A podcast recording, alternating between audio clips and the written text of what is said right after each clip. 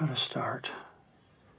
Well, you know, it's just writing. I mean, Here's something important to remember about dialogue. Every word matters. No, it doesn't. They're vital. I want to go to this place that I think it needs to go to. The only thing that counts is what you see on the screen. I will write like four, five, six hours a day. And it will be a voice made of ink and rage. Okay, I'm, re- I'm really glad you asked me that question. Welcome to the Creative Principles Podcast. I'm your host, Brock Swinson. Over the past 200 plus episodes, I've had the good fortune of speaking with dozens of screenwriters, actors, and directors, such as Aaron Sorkin, Mel Brooks, Cary Fukunaga, Whitney Cummings, Michael Imperioli, and William Monahan, among others. We've dissected ideas on story, character, filmmaking, habits, and various principles for creative life. If this is your first time listening, make sure to hit that subscribe button on iTunes or SoundCloud. You can also find several of these interviews on the Creative Screenwriting Magazine website, in addition to some that aren't available in audio, such as with Nick Kroll or Stephen Merchant. In addition to the podcast, also make sure to search for the new video essay series on YouTube, also called Creative Principles, where we take a deep dive into movies and television. Join millions of viewers for subjects like the 16 personalities expressed as characters. Did Home Alone ruin John Hughes' career? The greatest movie never made, and how Jackie Chan creates perfection through failure, among many more. That's Creative Principles on YouTube. Originally a painter, Daniel Minahan wasn't a fan of the solitary nature of the art, which led him to documentary filmmaking and then television work. He's best known for working on shows like Six Feet Under, Deadwood, Game of Thrones, House of Cards, and most recently, Halston. The five episode series stars Ewan McGregor. The story follows a man who leverages his single invented name into a worldwide fashion empire synonymous with luxury, sex, and fame, defining an era.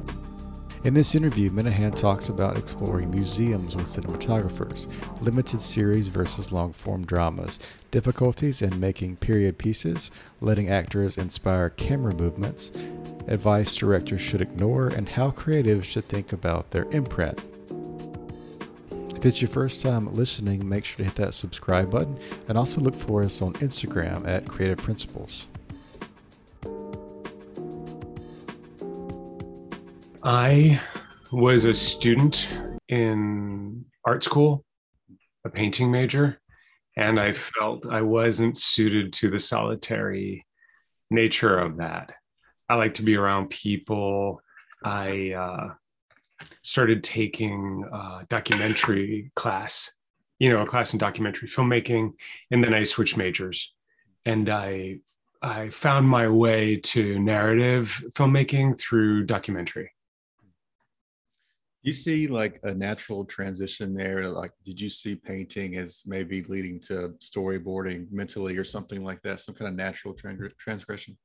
Absolutely. I'm a visual person and i have a, a i don't want to say a photographic memory but i do mark and recognize and remember things in a in a really uh, detailed way. Mm-hmm. so i think m- my training as an artist and especially of uh, art history has really informed my process. I do make drawings. I mean, I make my own storyboards. I, I prefer to work with a storyboard artist because my storyboards tend to make people laugh. But I, I always do make some kind of a little thumbnail sketch, and I just think the the uh, you know the, the the kind of history of painting really figures into it. One of the things i like to do with uh, with cinematographers is walk through a museum together and look at paintings and find things that are relevant and and always you know uh, a big part of this because it's based on these real characters and they're so well documented. Uh, we went through lots of photo books and you know videos and uh, magazines to see how these people presented themselves and what the interiors looked like and how people were photographing that stuff back then. So, are you creating like a lookbook with that to show other people, or is it more of just a dialogue with the cinematographer? Well, just by the nature of this project, because I, I developed it for so long, I had a lot of research materials and then I organized them into chronological order. And, uh, you know, I had a, a, a little show and tell kind of dog and pony show that I would bring to people. I brought it to when I met you and I brought it to when I met uh, with different streamers. Um, I showed it to Ryan. You know, there, there, it was a useful way of communicating mm-hmm. how I saw the show and how it progressed. Um, so yeah, that was an important part of it. So you've worked on a lot of iconic shows, uh, Game of Thrones, um, Marco Polo, Newsroom, True Blood. What made this story, or what makes a story today a limited series uh, as opposed to like a longer series? Is it mainly just the, the character, or how do you kind of see the difference there? It's interesting you say that because we always we originally conceived Halston as a feature, and it just did not fit into 90 or even 120 minute feature script it's a big story. It's an an epic story about someone's career and and uh, rise and fall, and it moves through time. That's part of the story we were telling. Uh, when Christine Vachon came to me and said, you know, that book's available again. What do you think of doing it as limited series? It made perfect sense to me because you could go into detail into each of these eras and really, you know, get into the subtlety and the nuance of the creative process. And my idea for it was to reveal the characters through the creative process. Now, now that we've finished this as five hours, you know, it feels like we could have done 10 hours and really gone deeper into each of the characters, into Victor Hugo and his failed art career, into Elsa Peretti and her incredible creative process, and to Joe Eula and his history, who was fascinating, World War II uh, fighter in you know what became the Green Berets, and uh, they're really interesting characters. But uh, we chose to tell it in five hours, and I'm very happy with it. Tell me a little about that for people less familiar with like getting the, the rights to an adaptation. So maybe this is something you tried before and you're like, oh, if that ever comes available again, I've got some ideas for it. How do you think about that in terms of like, I'd like to make that someday if possible? You mean what was my experience with this as far as the the uh the yeah, I think, yeah, I think you said the rights became available again. So that means someone else yeah. was maybe going to make it and then yeah.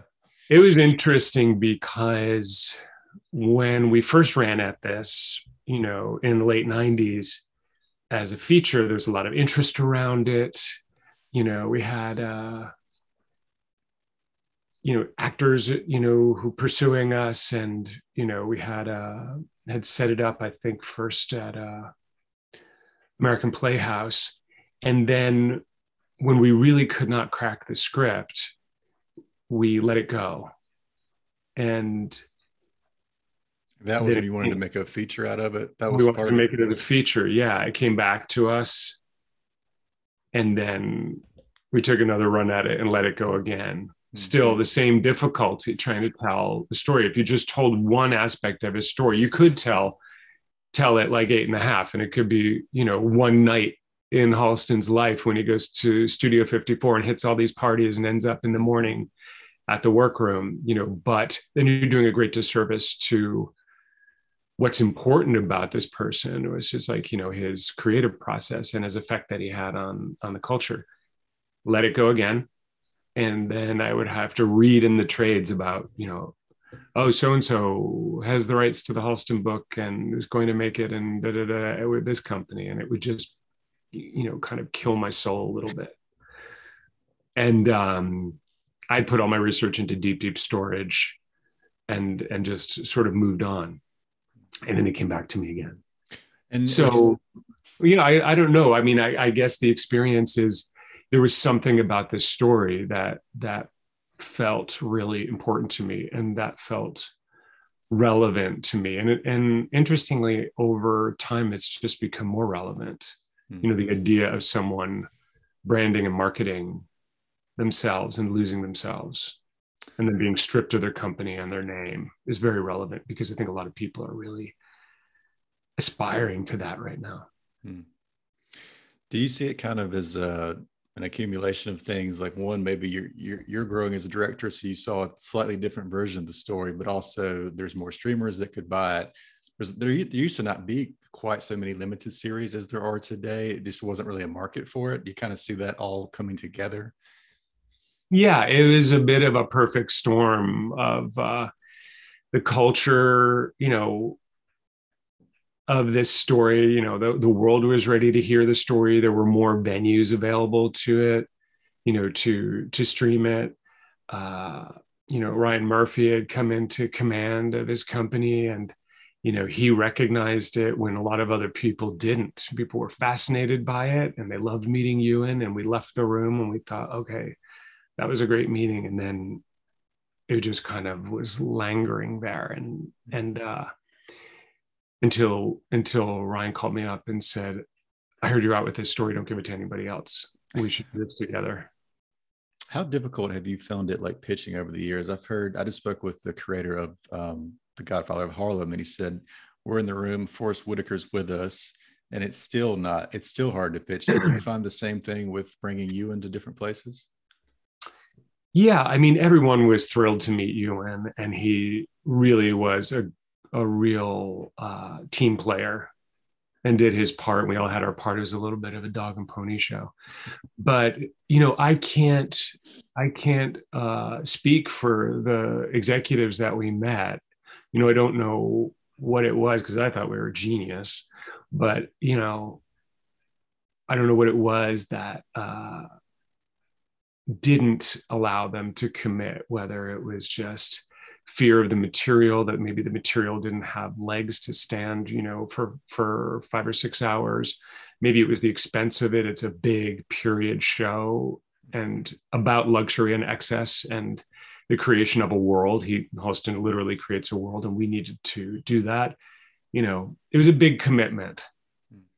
let's say. So yeah it's not easy i mean i'm i'm developing some other things now we'll see if it's any if it's any easier now that you know people have really seen what i can do unfortunately um, the the other things that i'm developing are also period pieces which is um, not an easy road Tell me a little about um, did any parts of your background work their way into this? You said you walked through a museum, so I imagine you captured some of the look there. But as far as your history, like American Crime Story or something, what kind of pieces from your personal history as a filmmaker kind of came to this new project? It's interesting. I'm I'm glad I didn't get to make this 20 years ago because I think I was a different filmmaker then. I think I have much more experience. Um, I've lived the story, you know, as a creative person working in a corporate world you know, with executives and you know streaming services and all of the producers that you have to come up against and fight for what you believe in uh, and compromise. You know I, I i i feel like i i understand the story better. Um but most of all I, I just feel more confident in my ability as a director now which i think is a huge part of it. I know how to, you know, for the last uh, let's say seven, eight years, I've been running shows, you know, as a producing director. So that means that I start with and hire I hire the directors usually. I cast the cast. I work with the department heads. So I wasn't daunted by something this size. It's the first time I'm directing all of the episodes, you know, but uh which is a great opportunity. Um, but all of that figures into, you know, the show that I made. What was um, maybe the most difficult part about that? So imagine normally if you come on a show that's already been on the air, you can see what the look's going to be. Like, how did you start to think about that? What were some of the conversations with the cinematographer like to determine the real look of the show? The conversation with the cinematographer started with sitting around my apartment and just going through these stacks of books and talking about the film, our favorite films, and the films that we thought were relevant. And we always approached this as as a film. You know, we thought of it as a five-hour movie, and we shot it in that way, meaning from beginning to end, because it was one director and not multiple directors. You know, we would go to Halston's townhouse and shoot everything in the townhouse. Then we would go to the Olympic Tower set and shoot everything there.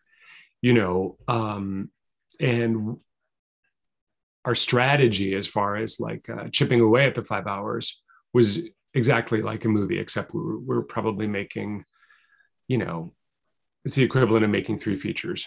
Mm-hmm. Um, visually, we we made a, a lookbook for ourselves and for the camera operators, um, you know, of the evolution of the look of the show and how we would depict that visually. Uh, we wanted to shoot a, a, wide, wide format of two one screen ratio. Uh, we wanted to use vintage lenses, and so we pulled images from lots of lots of films, everything from you know The Graduate to Fassbinder to American Gigolo, and, and we we sort of had to decide what we wanted it to look like. And i didn't i knew i didn't want it to look like a pastiche. I didn't want it to look like you know you turned it on and suddenly you were watching a, a movie from the 60s or 70s i wanted to feel like you were there that it had an intimate quality and you were seeing it you know in a in a way that wasn't mannered michael Ballhaus was uh, one of my mentors when i was at the Sundance program early on in my career when I made my first feature. And he was a remarkable cinematographer. He was Fassbinder cinematographer. He was, and he worked with everyone from Fassbinder to Scorsese. And, and, uh, something he said to me always stayed in my mind, which was if you feel the hand of the director or the hand of the cinematographer, you're not doing your job. You shouldn't feel, you know, uh, their presence. You know, so you, so so we kind of uh, stayed away from really showy, big, you know, big shots, and I tried to take all of the inspiration for the camera movement from the characters themselves. And it's interesting because Ewan is an actor who really loves to move. And it started off in this very kinetic way and then by the end you know the, in the fifth hour he's you know you start the episode and he's sitting in a chair and he's sort of defeated and and in his cups and and it ends with him sitting on, on a chair watching the ocean mm. and being driven in the back of a car so it had this natural progression. He is a genius and and and really charted the whole thing effortlessly. He works completely on instinct. He thinks everything through but he works completely on instinct. And i feel like i took a lot of my cues from him and from the other actors because i always like to come to set with a something prepared. Mm-hmm. i have a plan just in case nobody else does i have a plan and i have an idea of how i want it to look and usually how i want it to feel for for in the first and foremost. And then they've all prepared something and then you turn them loose in the set and uh, you know magic happens. I, that's my favorite part of things. I'd say i'd say six out of six or seven out of ten times i i throw away my planning and and we find something on set and that's that's very exciting how do you balance that? So you come in with a vision and a storyboard, but you want to be open to spontaneity and collaboration. Is it just like I've got a North Star in my head of what has to happen and this works within that? Or how do you kind of see those two kind of different worlds? I think you recognize it right away. You know, if I come in with a storyboard, it's usually because it's a very complex sequence. Like in the Versailles sequence, we were marrying four different locations and in the theater it was two locations but it was important to me to know that we got all the shots you know i needed all of the reaction shots from the audience all of the stuff that looked into the stage, the stuff that looked out of the stage, the stuff of Halston and his entourage in their box, you know, but within that, you know, some beautiful stuff happened. The choreographer would come up with stuff. The the person who who organized all of the models, you know, and all of the those sequences would come up with great stuff, and then we would kind of uh, swing with it. And that was exciting. So, you know, I can't I can't really say what percentage of it changes for me, and it, varies from from from project to project. Sometimes, you know, there there are people who just say, "Tell me where to stand and where do you want me to go," and other people um, are very uh, independent and and have a really clear idea and you follow them around and you kind of negotiate with them or in this case you know we all really trusted each other and and uh got into a groove you know sort of like having a dance partner. So i know this is a series but you did shoot it like a movie. What are some of the benefits of working in television? I, I imagine you can shoot more pages per day because you're used to like schedules and that type of thing that are more intense. What are some of those other benefits? The the benefit of, of shooting it like a movie or the benefit of working in television? Working in television. Well i'd say shooting more pages in the day is not necessarily a benefit for a director. It can be really taxing. And uh, you worry about losing things or dropping shots or or m- missing opportunities because you're moving quickly. Um, i'll tell you what the good the good part of it is that you know having a crew and actors who are used to working at the pace of television, mm. you can feel confident that they'll be able to keep up and they'll be able to keep delivering and that they're constantly um, hopefully they're constantly using their eyes and their instincts to tell the story in the most economical way. And i think that's a good thing. I think that's a good thing for television or film. But but the advantage of working with crews who and actors who've done that is that uh, they're it's really alive and they're very resourceful. So you mentioned um, you've kind of you, you've changed some of the things you do on set as a director. Is there any thing that comes to mind that you like? I wish I had never been told that advice, or any bad advice you got early on in your career? You know, I didn't get bad advice. I, I, I remember my very first job. I was trying to find a hotel lobby for a for a scene, and it was a final scene, and it wasn't a it wasn't a, a dialogue scene. It was a very poignant uh, tableau and I was looking for a very particular kind of hotel lobby that you could see from the outside. And I wanted to I wanted it to be evocative and that you would feel, you know, this woman go into this place. She'd been thrown out of her house and she was estranged from her husband. And the the locations person and the uh, line producer were in a van with me and we were scouting and they were getting frustrated. And and the guy said to me listen dan in television you aim for 100% and you and you settle for 60% and i never have settled for 60% I, I and i found the perfect you know hotel motel lobby. And uh, that was that was bad advice. I didn't take it but it was something that always stayed with me. Hmm. that uh, a lot of people were willing to compromise and uh, on the on their on the project and the and the quality of it and i was not. Hmm. you think that was of the old era? Because you know tv used to be looked down upon more but some of your first shows i mean the l word six feet under those were like already groundbreaking shows. Do you kind of see that natural progression? Let's just say it was a the, the person who said that was like a an old timer. Right and it but it was like in a premium show. And i was not going to let them down by settling for some bad location. But it's interesting over my career when i you know i had i had made two features. One i one i co-wrote the sec, the other one i i wrote and directed.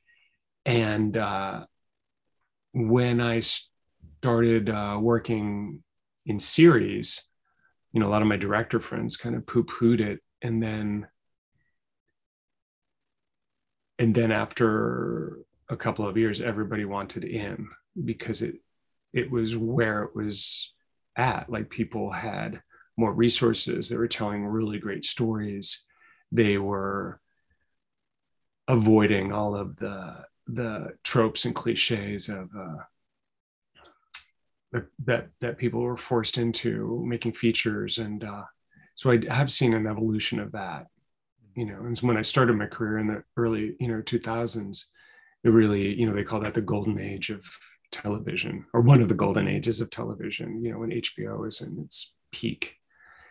And uh, i was really lucky to to have that opportunity. What made you see it differently? And how did you kind of it's, it sounds like if, if maybe less people were willing to make the transition at the time, that there was some open uh, spots. But what made you like see that before other people? You think? I'm not sure. I I guess like there were a lot of directors who I admired who had worked in series. I mean, Bergman made scenes from a marriage. You know, it was a a big important series. Fassbinder made Berlin Alexanderplatz. Raul Ruiz even did like long form, you know, things. I think it was a. Uh,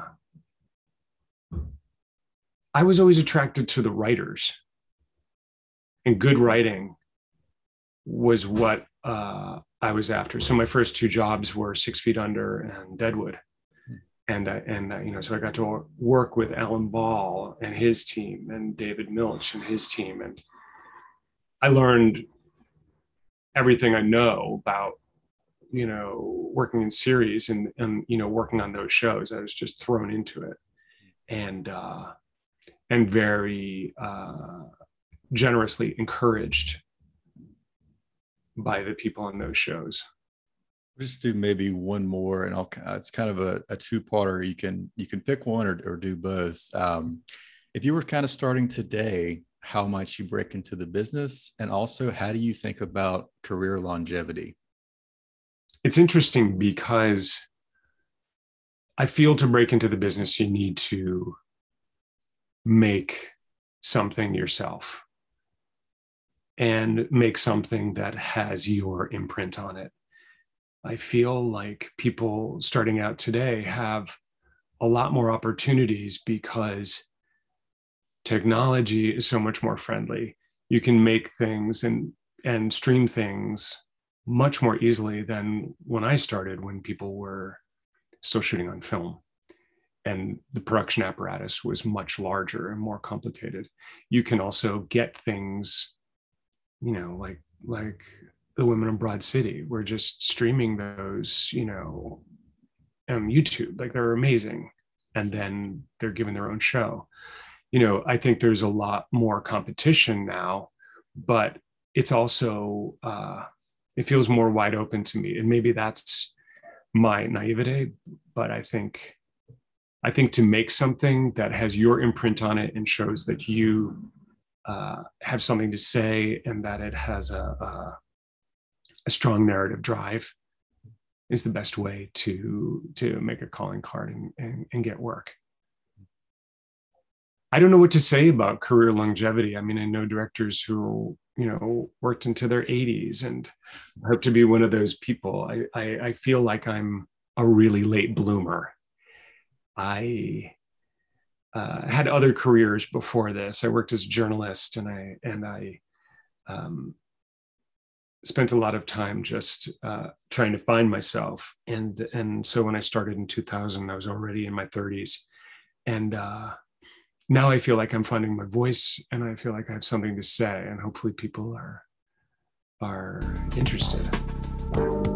Thank you for tuning in to the show. If it's your first time listening, make sure to hit that subscribe button and visit my new website for information on the YouTube channel, the blog, the podcast, and my new book, Ink by the Barrel, which takes advice from these 200 plus interviews and more at brockswinson.com. You'll see the link in the show notes. Thanks again.